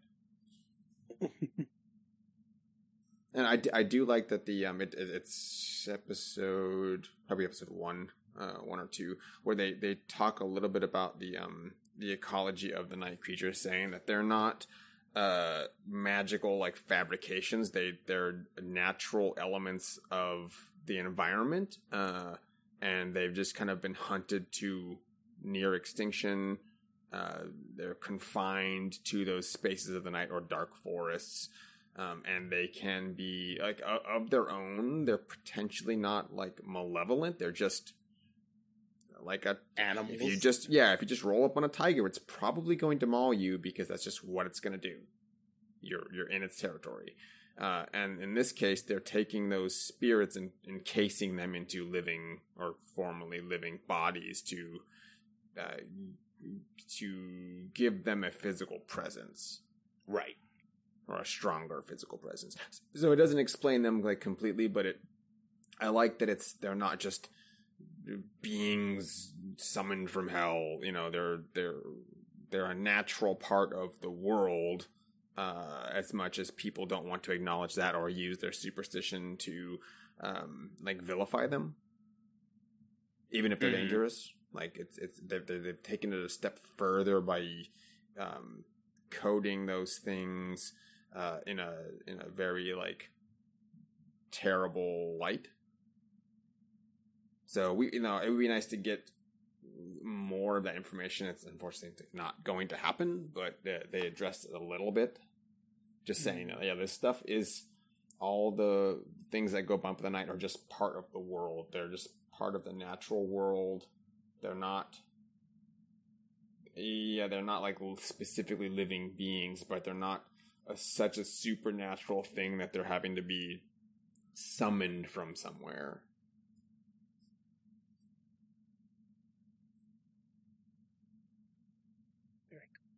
Yeah. I mean, a point to the fact is that Dracula couldn't just like snap his fingers and oh, here's my armies. He had to like they had to be constructed. Yeah. had to be. It took a year for him to take, you know, using Isaac and um, Hector to build that base up enough to launch uh, attacks, and they're not like a renewable resource other than like if you remembered to pick up the dead bodies that are in enough in enough one of still in one piece enough to like be used. So it's it's good that it like talked about that. Um, I wish that it had done a little bit more. So um, we're in this giant repository of knowledge, and they're like not giving any further background. You know, there there's just this is just so much, so many books that they're looking through all of that to find the one thing they need to battle Dracula, like a weakness. Um, and we do get uh, Alucard uh, telling them about the the one way um, scrying mirror, um, whose whose runes have been like they can be repaired, but they're kind of messed up. Yeah. Uh, and I think the the sort of foreshadowing of that moment where he's looking at it and going, hmm, but not really telling them all of what's going on. Mhm. Uh, and then we get a moment with Dracula and his uh, his, uh his his significantly better his next gen magic. Yeah, not not one way mirror. His PS5 mirror. Yeah, Yeah. his- yeah, exactly. Uh, uh, that you can uh teleport things through. Um, if your nails are sharp enough to carve the runes into it, I do really love. I love. I, it's it's just a personal thing, but I really love the um him him scribbling the runes with both hands on the mirror. I'm just like, ah, that's fun. It's like it's it's what everybody thought. T- it's it feels like what everybody thought touchscreen technology would be when it first started. Like, oh man, look at this! I can just swipe gestures all over the place, and it'll just show me whatever. It's like, no, no, that's that's actually magic. That's that would actually require magic. Yeah, No. I do like that he's able to. Um, he's drawing on there independently. Like each hand and finger is drawing different. That's very complex. Yeah, watching yes. him, it's just like zoop, zoop, zoop. Oh, okay, wow, he's Oh, oh, of course, of course, Dracula's ambidextrous because why wouldn't he be? Yeah. Yeah. He's Dracula. and there's a, another moment um, much earlier uh, where he's Dracula's walking by, and you notice he's he is he's tall. Yes, he's a he's a large man, but um, he's wearing like very high boots. Like the heels on his boots are several inches. Yes. So he's even. He's just made himself even taller with his big boots. Yeah, because I'm thinking about, uh, well, you know, I maybe he can just make himself grow. Because even in the very first episode of the first season, like he's real big compared to that that old lady that tells him what happened to Lisa, but he's not. He's like at least two feet taller than he was in his civilian outfit for for the entirety of season two. Yeah, he had his walking shoes on uh, when he was motoring around, not his uh, big scary boots. Yeah, that you don't get to see because they're hidden by his cloak, so he just looks even taller. Yeah, commanding presence. His Elton John shoes. Yeah, I mean, I mean, he he has to. There, there is. Uh, I like to imagine that he, he, if he didn't have to make appearances to the War Council, he would just be in a grief robe the entire. He's just. It's a bathrobe. Just... Oh yeah. Just in a study, in in a real, real like, and it's like a dingy, like uh, I should watch this, but I don't feel like doing anything like bathrobe. But he yeah. can't because he has oh, to man. deal with these jackass vampires that he hates. Just depressed Dracula in his bathrobe. Yeah. Oh man. Instead of like, Ben and Jerry's, just like I uh, like literally like eat that and like a jigsaw puzzle, and he's just like, uh, every night I just gotta slap snap my fingers and open up uh, all the windows in this place and just have night night creatures go out and just wait wait for it all to be over. But I can't do that. I need these dumb vampires to to work with me on this. Oh man. I wish I could draw because I would really want to draw like depressed Dracula with his Ben and Jerry's and bathrobe. Yeah, it's like a little like like little bifocals on, like super like weekend dad, but weekend dad forever. Like He's just watching stuff, watching stuff in his big mirror. Or dad, yeah, di- like, but it's like divorced weekend dad, but forever, and he's just like, Ugh. yeah. I mean, because he already uh, does that, but it's just not visualized. Yeah, right. Exactly. Even the big Dracula cape. So. yeah. Oh, and uh, and and Trevor finds the Morning Star whip. yeah.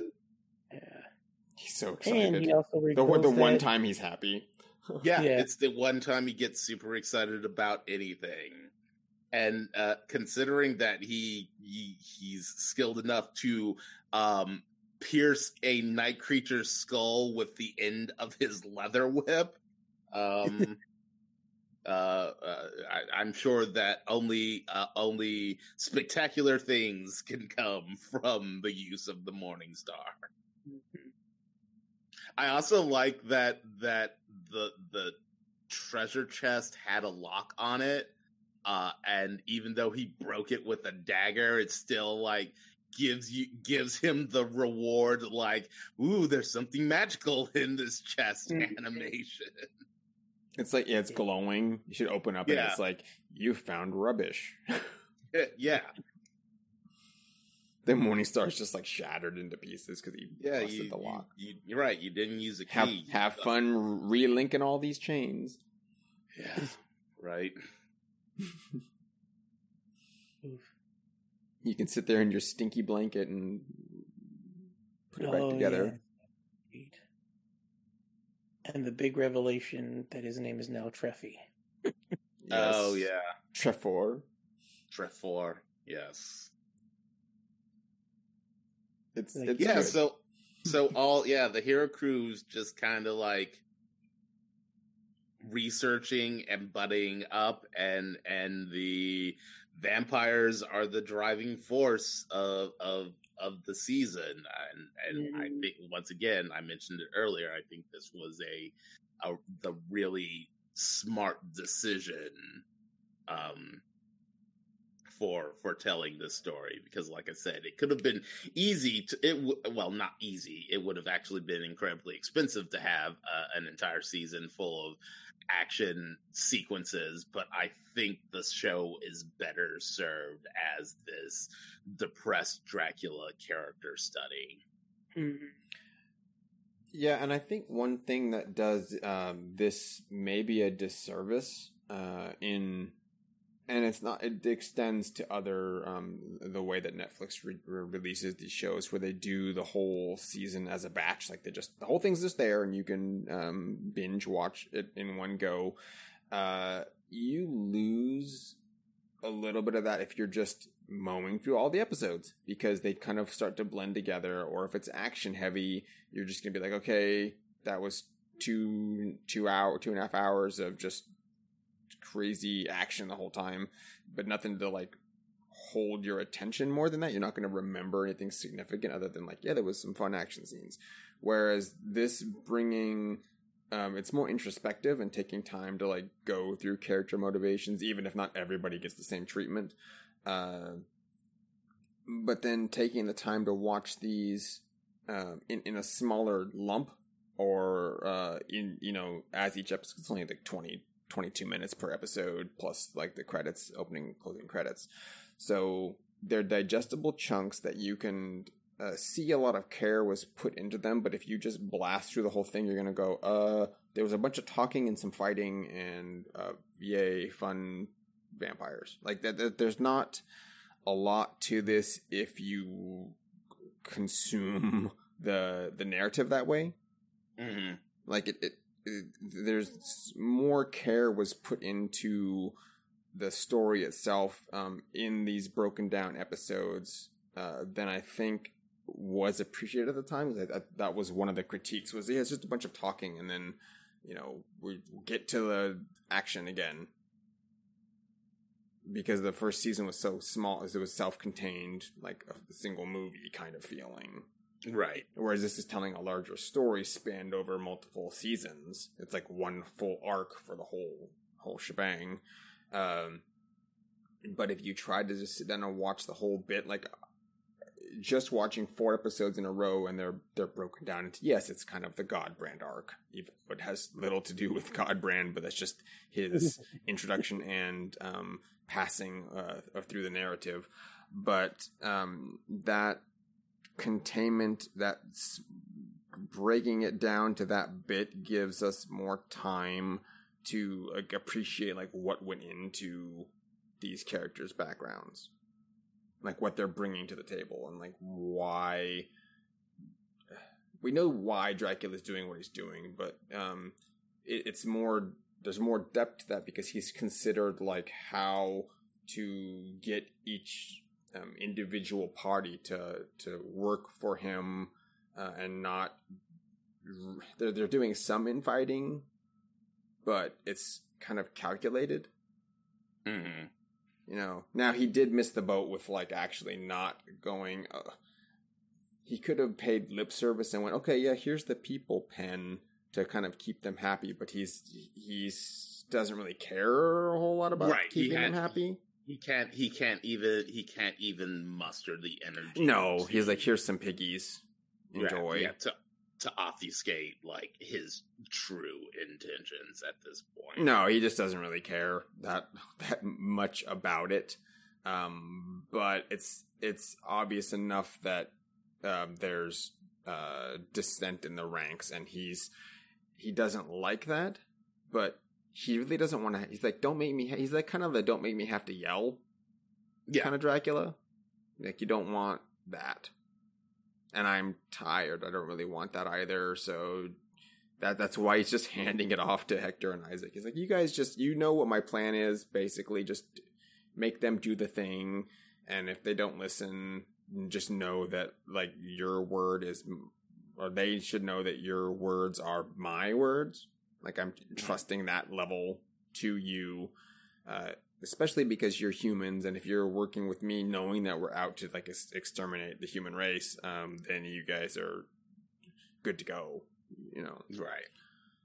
but Uh, of course, that's being uh, the wedge is being driven with Carmilla doing her own thing and uh, r- her resentment um, towards basically being controlled by an older vampire or a man vampire um, is specifically uh, called out. She takes big issue with that and sees that Dracula um, isn't in a, a, a state of mind to be addressing things in a rational way that still um, sates his rage, but uh, you know advances the vampire uh, agenda further. Like he, he's not. She feels that he's not caring for, um, rightly so, probably the the other members of his um, race. Yeah. I, I was gonna say, uh, speaking of obfuscation and dissent, we should actually talk about Carmilla. Uh, cause hey, guess what? She shows up late to the party. Uh, she she takes a shit on Dracula's rug and Hmm. then gets called into his study because she's like, "Hey, hey, if you loved your wife so much, why didn't you turn her into a vampire? If she were a vampire, they wouldn't have been able to kill her." And Mm. like she's poking, like she, it's oh, like it's it it's it's calculate it like it's obviously calculated, but it is it is calculated to the point that she is like she is attacking his love for his wife because it's clear that the reason that Lisa was never turned is because she didn't want to be turned. She wanted to remain a human and help humanity. And Carmilla's like, well, if you really loved her, you would have just turned her into a vampire. But you don't. You don't really love your wife. Your wife wasn't even really your wife. She was like more of a pet, and it's it's real, real gross and awful and like uh kind of shows her contempt like it's it it shows pardon partial her contempt of both Dracula and humanity in like one pretty decent entrance, I think. Yeah, it's her view on not only Dracula versus humanity, but like men. Yes, and it's not. Uh, it's it's for her, uh, rightfully so. We get a bit of her backstory, and we understand like where she's coming from. We don't get again all of the cards. She's not really giving off what her plan is, other than it's. eh, like anybody else, it's self-centered. It's it's her versus everything else, and Mhm. she's just going to use that to her advantage. Um, Right. She's she's picking at him, uh, not to make him upset, but to see where he's at. Because oh, earlier Dracula, or even a year ago Dracula, would not have like put up with that. It wouldn't have been, Right. "Hey, you're coming to my office." It would have been, "I'm shutting you down right now." Probably maybe killing you for like this affront. Uh, Right. so she's risking it, but um, that's also why she calculatedly didn't show up on. She gave it even more time for him to just kind of putter out. He's like losing Yeah. steam for this whole thing. Uh, it's just a means to an end at, at this point. It's not even like his his level of caring is so low that he's delegating like the all the big tasks to other people. It's like I don't even really Yeah. want to deal with it. I'm just gonna go watch my fireplace Yeah. and brood. Um, and uh, Carmilla, of course, because Hector is the weakest weakest link, starts working on him because he's also incredibly handy since he is appears to be the main forge master. Uh, and it's like, hey, hey, you know, Dracula's just gonna kill everybody, like every human, uh, and that's going to include you. Oh, what? You look surprised. Did you think that you'd be spared because you helped? That's dumb. You're an idiot. He's like, but he said we're gonna turn him into livestock. Yeah, we oh we thought I he told he told me that it was a culling, and she's like, "You nerd, that's not true." Because if, if that was true, we would be feasting on people right now, but we'd get to the piggies. Yeah. You know, he's not even he's not even taking care of us, and we're like supposed to be the thing that's you know surviving after all of this mess, like putting us at the the very tippy top of the food chain. But uh, that doesn't look like it's happening. Yeah, so what I need you to do is convince Dracula that we need to teleport the castle to Brela, Bre- Bre- Brela, Brela. Is that the city, port city? Yeah, Braila. uh cuz cuz then i can just have my troops like sweep in and and wrest control over dracula uh and everything will be cool because dracula's crazy and he's gonna kill us all I did like that portion when they're discussing that. Um, they're discussing it. They're arguing about it um, in their war council uh, to the point where they're like, "Well, maybe move uh, taking the castle over um, a, a port city is a mistake." And um, Dracula's like, "Yeah, I, we got to really think about if I move the castle there, that's over running water, and it's not great for us." But yeah the the fact that what run what running water does to a vampire is is so apocryphal. Like they none of them know, yeah yeah and yes it's it's it's really like Godbrand's like I feel I feel that running water would be bad for me. Uh, he's he's like I I don't even like to take a bath. Like it's been ages since I took a bath because it's running water, and then they're just like, it doesn't be it stops becoming running water once the bath is full. He's like, no, it's still run. It, it's so dumb, but yeah it, it but they yes. know. I mean, it's physically it's not good for them, but they don't know why because no one's willing to risk like what it might do. And it, the last time that happened was hundreds of years ago. Yeah. I like that Carmilla's like, yeah, the ancient Greeks used to bury us on islands because it's surrounded by running water. It's it's a very it is a very um it feels like a management it it feels like a modern day management meeting where everyone has been told that this thing is bad but no one knows why it's bad so everyone just kind of sits around for like 10 minutes speculating about it until Dracula's like, "Can you all just like stop and shut up?"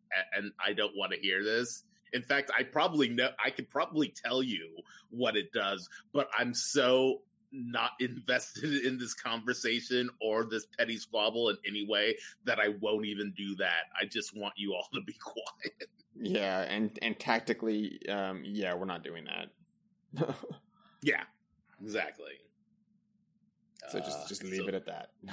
yeah, but it's it's a good moment and it's giving more um it's giving substance to the myth without like clarifying it and that's make it's kind of fun that it's doing that hmm you know it's playing with um traditions and tropes but it's put them into that area of like legend and uh carmilla kind of hits the nail on the head when she's telling Godbrand she's like well uh, you know, poison isn't good for you, but it's just gonna kill you all the same. So does it really matter, like, w- what it's going to do?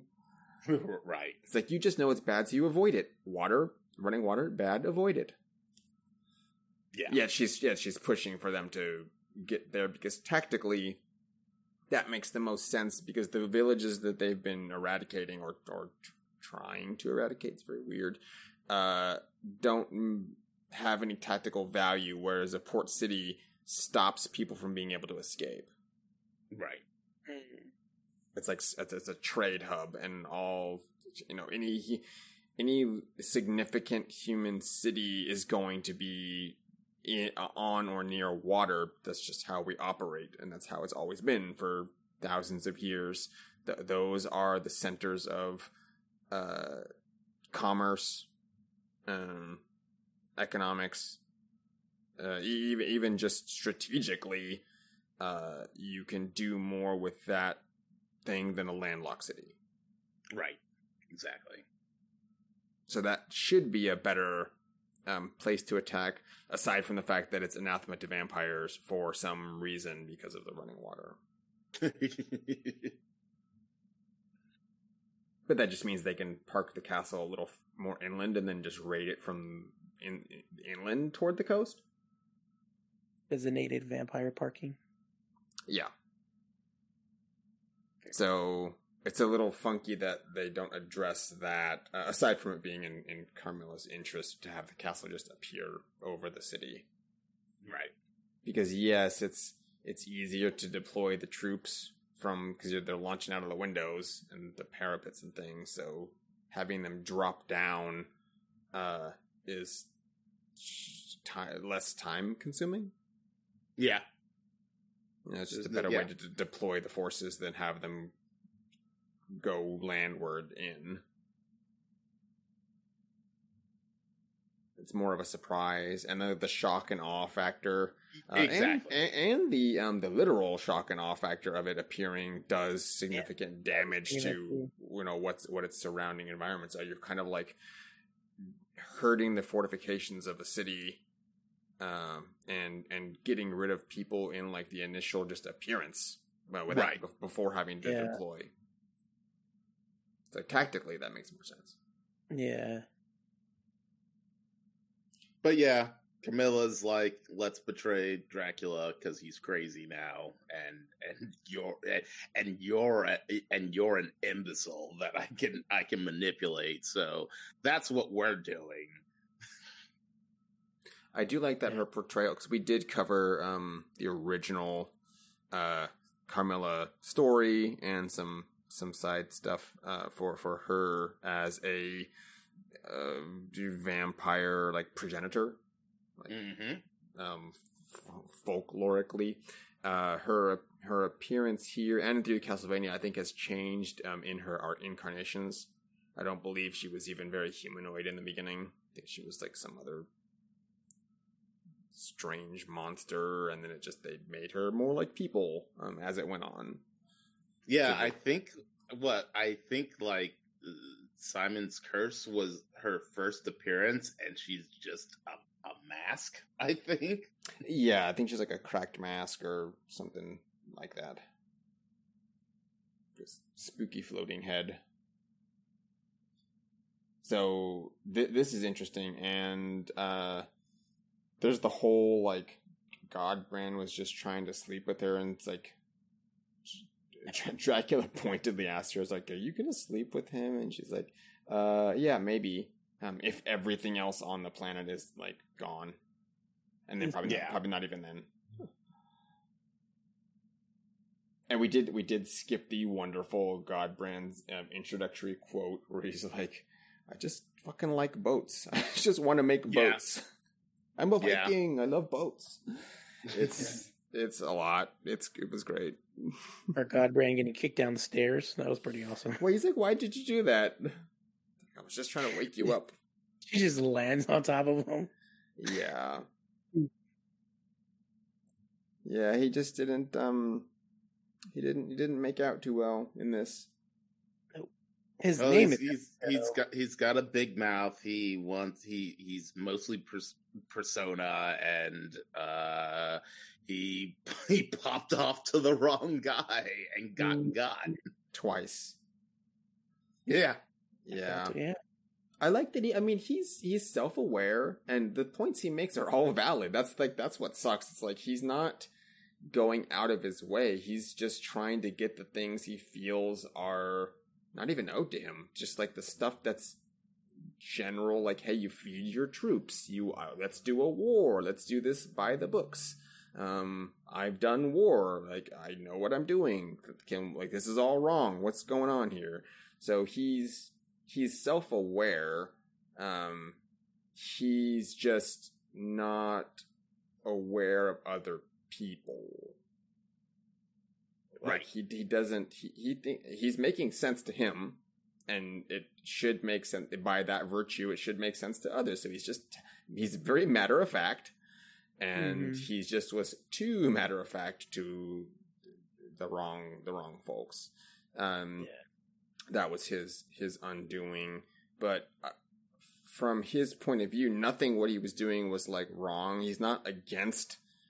He's not doing like heretical actions. Um, even when he's talking to uh, Isaac, the things he's saying are what you logically would come to the conclusion of based on like what's happening. Uh, and he's not like I want to overthrow Dracula because he's pragmatic and going like that would be a stupid thing because even not fed, Dracula's just going to kill me. Um, he's just trying to get on with the war, which he Yeah. thinks is, he th- he's the page he's on isn't the page that Dracula and Isaac or Carmilla like, and he, he's doing his own thing. But his thing is like the thing that he was told he was here for. Exactly. That that's yeah, that's the thing. Yeah, yeah. You told me that we were here. Yeah, that we were waging a war against humanity, and that it all benefit us to to align with you, and blah blah blah. And that was a lie. This is a suicide mission. This we can't do that because hey, you wanna you wanna go out. That's that's on you, but don't take us all with you. Mhm. And Yeah. Isaac's like, betrayal? Do I hear betrayal for, uh, regarding Lord Dracula? And he- he's like, no, I'm not trying to betray him. I'm just trying to do the thing that he told me we were here to do. I don't And- know. That sounds like that sounds an awful lot like betrayal. Sounds an awful lot like betrayal. And then instant, But it's okay. Your death will be quick. Yes. and it was. And it was. Mhm. Uh, I, you know, I, I, I don't mind it because I'm like, yeah, you know what? If you're a human that has to like exist in Dracula's castle, you probably are at like peak physical condition and are probably capable of killing a vampire. Well, and I mean, he blindsided him, wrapped. Uh, there's an immediate like wrapping his neck with a sharp thing, and if you decapitate a vampire, they die. So that's Yeah. What Ripped- what he was out doing. his throat. Yep. Yeah, and and then and then used his uh his uh Forge- necromancy forge, knife yeah, to, to to unlife him. stake him. Yep. Yep. So, you know, Godbrand went out. It was unfortunate. He Yeah, he went had out- A, he, he had went- a big mouth. Um, He, he he went out spectacularly and loudly, just as he would have wanted. yeah, just maybe not when and how he wanted. Oh yeah, I mean, well, to be, I mean, honestly, I don't think vampires ever want to go out. Otherwise, why would you become a vampire? I think if he was in battle, it would have been different. But this was like it's an assassination, kind of. Yeah. You know, Yes. he didn't get to fight. He just like was stabbed in the back. Yeah. I do think it's kind of cool that I was looking up his name, and I guess it's like Norwegian for like God blaze, and so he went up in a blaze. It's kind of a fun way to go out, I guess. At least you know the writing and all of that. Mm-hmm. Yeah. So I think out of all the characters, uh, he was the most. I mean, he's being pragmatic. He's just trying to do his job. Unfortunately, his job wasn't what he was told it was going to be. yeah. Right. So that that was. It's fun. Like it's it's adds it's showing a bit of it's showing his character fully, and then it's giving us um, insights into Isaac and the lengths that Isaac is willing to go to to uh, maintain because he he has. It's not. I don't even think it, it's loyalty to a point, but it's like a shared vision. So he's in Mhm. accord with Dracula, Right. and that that's what they both do is they're re, they're reaffirming their friendship and where they like the point that they came from is where they're still at. So they're still in line with one another. Was what Dracula and um, Isaac were reaffirming when he agreed to do this purge. Right. So I think out of all the characters, Isaac is probably my favorite because he gets you understand exactly what he's doing, why he's doing it, and Mhm. like what he's willing to do to maintain the status quo. Right. Yeah.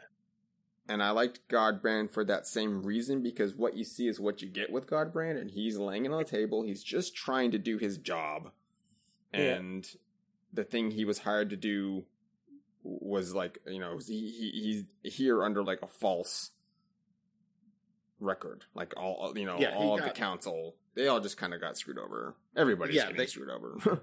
Yeah, they all yeah they got all got ruse to to to get out um, in in this situation. yeah. Um, I, I like I don't like Carmilla, but it's because you're not supposed to. exactly. Yeah. So her the writing for her is again it's strong. You understand what she's doing, kind of because again up to this point she's still not put that all on the table either. Right. Uh, aside from that, she's not willing to abide being lorded over by a crazy old man. Yeah, exactly. And so she's not. She's going to do her own thing. And this was just her testing to see what point Dracula was at. And I feel that had he um, been more upfront with what he was doing, she would have been more in line with it. Maybe. Except for she's ruling over an area and she's not going to be down with him taking out all of the people that she's exploiting. yeah. Like he, he's basically like raising all of everyone's resources. So it's it's to no one's ad- uh, advantage but his own. Because in the end, he doesn't really plan to do anything with the places that they've taken over. hmm He's just more like scorched earth. We're just going to get rid of everything, and then I really don't care after that. But um, most people aren't. He understands that most people aren't really in line with that. Oh yeah, So- yeah, no, yeah. Nobody else is. Nobody else wants it. It's it, it's he and Isaac are like on on that train by themselves. But Yeah, I mean, he literally had to, he understood that he had to lie to get other people to join in to do his scheme. right, And he's like, why is everyone against me? I don't even think he says why. He's just like, I feel the tide has turned and things are against me because they're probably understanding like, wh- by this point, what we're doing isn't what I said we were going, you know, we're in this Right. for. Um, exactly. it's like, but, you know, this train's, uh, it's going all the way to the station, so we're not stopping yet. Like, you're basically not stopping until someone stops me. And none of y'all can do that at this point. right. Um, I think. Yeah, I think that that's it for. I think that wraps us up for these ones. Uh, Jake, did you have a favorite moment or or bit of the show that uh, stood out to you? Um, it honestly just going back and, and enjoying it in just the four episode chunk was pretty good. Like I watched like an episode like at lunch, like at Mhm. work. So that was really cool. Um, and then yeah, like just going back and just like like you said, like I'm guilty of like just binge watching. You know, like you just don't want to stop. Like Yeah, no, it's it's very enthralling. I just think you lose out on uh, the narrative um, because it, it's all there, but it, there's a lot going on. So unless you stop and take the time to think Yeah. about it, you're just like mindlessly consuming this fun vampire story. Which is interesting too because in talking to my wife about like oh like the new season's out um she's like it's season three right? And i'm like no it's season four. And she's like what happened in season one? And then honestly she the way and even me like it took me a second to realize where season two started because it feels like season one and two are just one season the Yeah. whole like dracula arc and then you've got like the post you know what i mean arc or whatever. So like even yeah, like just in binging everything, especially with season two being so short, it does feel like you're like, wait, where was season two in the middle of all of this? But Yeah. Whereas there was a Um, year in between, you know, more than a year between when they came out. so like one of the things that like I really enjoyed was actually going back and really getting to like just enjoy the four episodes and really um let the like the drama and the acting and the art of everything um even like the um the the difficult stuff with the trauma and stuff like that you know what i mean like to really let that set in and just see how well like this world and the characters are are developed and stuff. Um, but yeah, no, like really like love the um hearing uh the actor be Dracula again was was amazing. Um, I mean Godbrand. I mean that guy kind of stole the show every time he was on on the screen. Um, yeah, I'm like trying to think of like the little pokes or little jokes that they would have where you're like, man, there's a lot of heavy happening and there's a lot of violence happening. And then there's like that one little joke that'll like it makes you feel human again, I guess watching the show. Um yeah, this I mean, the way they put everything together with this, so I I don't know if I can just like have one one moment. The one the one thing that I know when we first started watching it back when it came out that I was super geeked about was I caught the um the Dark Souls Abyss Walkers Easter Mhm. egg. And I remember I posted it so fast and I was like geeked out that everybody's like, Oh my god, Drake found the Easter egg. So that was fun. So yeah. I hold that in my my my season two. Like this moment is awesome. Look what they just did. Um, especially since, funny enough, you had to carry me during that whole freaking thing because I couldn't even make it to the Abyss Walkers. I kept on. It was just such a long trek to even get to the boss fight. That yeah, I don't even remember that, but No, it, it, it was. That's a those that section of the woods, um, and the Farron Keep is like not not fun Yeah. to do. I forget like if I asked you or if I was complaining about it enough that on Twitter that you're like, "I'll help you." I I don't remember. Yeah, I don't think you specifically asked me. I think it was more like you were complaining. It was like, "Hey, I'm I'm home from work or whatever. It's it's super late at night, but it's a Sunday or something." It's like I got I can I do it. like, yeah. because I was so frustrated. But like, yeah, so I think that's another reason why that moment stood out to me, just because I'm like, I've been in this stupid place for so long, and Dave actually had to come in and like carry me, help me during this like fight or whatever. But yeah, um, but yeah, like ah man, like this is such a good show. Um, yeah, it, is, and I think that this um, breaking into four episode chunks uh, for now works well. So uh, we'll be back in two weeks to finish up season two with the episode five through eight. Uh, yeah, it's, it's it's a lot of fun, and um, there's enough in these episodes to kind of chew on that I think you miss when you're just blitzing through it. Like I, uh, even just considering like the background of the characters, it it, it gives space to discuss that. Um, Mhm. and not feel like you're doing conjecture because it's it's giving you the pieces to actually like draw what I feel like are you know accurate conclusions. Yeah. And then can I can I just like say this about your guys' show? Um, because I know you guys cover like a lot of the like scarier stuff that I'm not gonna watch because I am a big chicken. But um I'm sorry if I was like really quiet during the podcast. I know it's like the worst thing a podcast guest could do is like be super quiet during a talking podcast, but the watching the four episodes the way we did and then hearing you guys pull out the details that even though I was watching just the four, but the different details you guys caught, I was why I was so quiet because I'm like sitting here like, oh, like connecting the dots that I even missed, but then also your guys' insight on those is what I'm sure everybody that listens to your podcast loves about your podcast is the the insight you guys have on that because I'm just walking away like I kind of want to rewatch the four episodes again.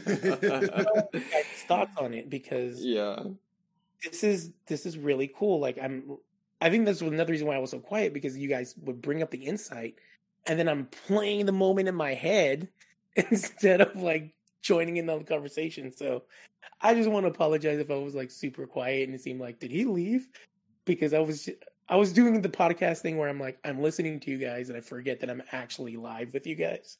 So well, I- yeah, we, we know. appreciate that, and um, I just try to make sure that we all have space to talk uh, Yes. when there's when there's a point or something that you want to bring up. So, uh, never feel bad about interjecting, but I do understand like the same thing will happen. It'll just be Leonard and Yeah. I, and you have to I'm kind of just- figure out where to chime back in because it does. You do think, oh yeah, that, that's a point that I didn't even consider.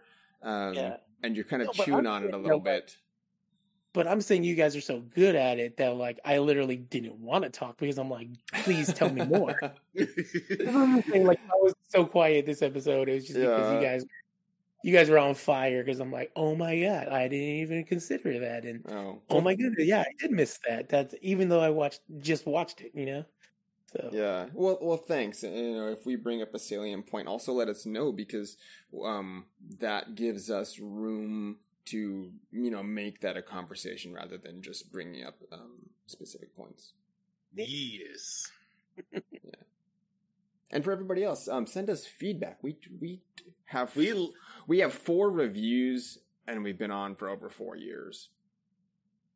That's yeah, guys, like and know that's yeah send us stuff guys because we don't um our our listenership as far as i can tell hasn't really changed uh it's it's grown um not by super great leaps as as much as we would love but it's consistent uh it's the um, i think it's the same people coming back um week to week and we're we're always here and we we strive to bring um some fun and some tying together of uh, you know pop culture and, and and folklore and kind of things like that. Sometimes I feel like that we lose that thread. It's it's hard to maintain and we're not a um, we're not a, as much as we're not a film podcast. We try to look at other stuff too, and we do seasons just on on short stories and books and things. Uh, but if there's things that people would like us to cover more. We we bounce around maybe a little bit more than I would sometimes like, but we're still trying to be in the zeitgeist of you know if something's super popular, uh, we'll take a look at it because it, it didn't spring from nowhere. So all of those things are, are stuff that we try to take into consideration when we're we're building the show forward and scheduling things. But um, yeah, uh, if there's stuff that you like about the show, let us know. If there's things that, that you that you don't like as much, um, let us know because we can't change it unless we hear about it. Uh, Send in think- all of your emails Send- telling yeah. tell, telling how much you can't stand me, how much you can't stand my annoying chuckle, uh, everything. Just feedback, any kind of feedback, because we're not going to review ourselves. We're not that kind of podcast.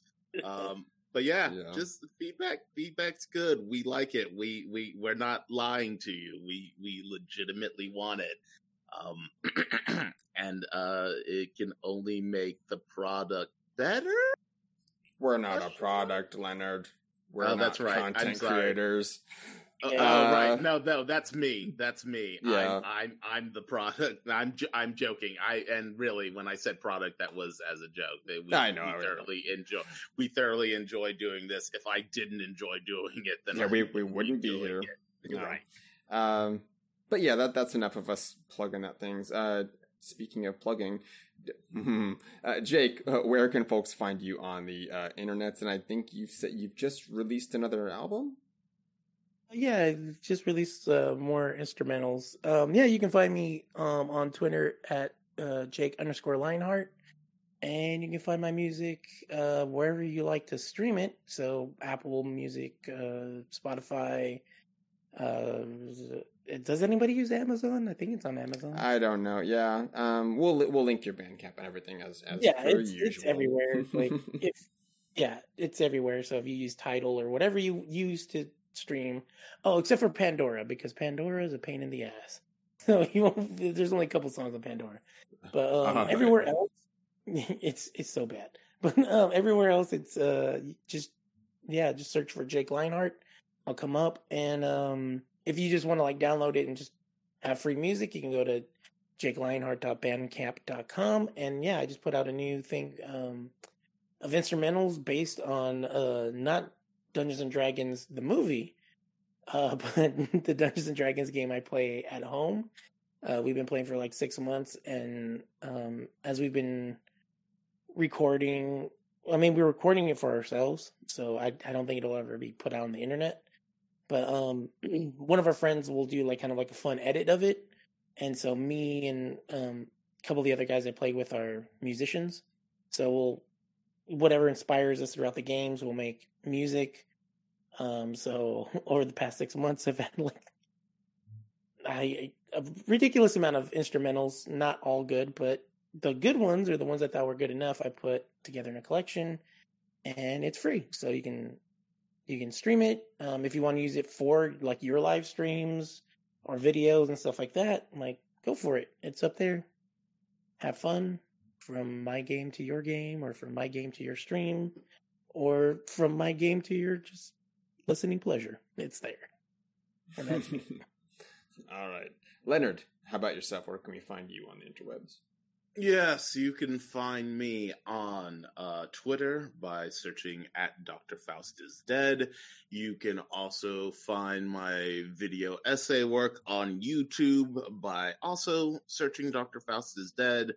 Uh, still working on that project that will uh, come with the launch of a new secondary uh, YouTube channel that uh, I say secondary, but it will most likely become my main channel. Uh, uh, it will be a business account, uh, seeing as that I am a uh, video and film editor, uh, where I will be combining uh, my editing with uh, some short format storytelling and hopefully uh, use that as a living resume to create things and also show people the caliber of work that I do uh, so that I can stop working for other people and finally move into a position where I work for myself. Uh, and that is what's going on with me.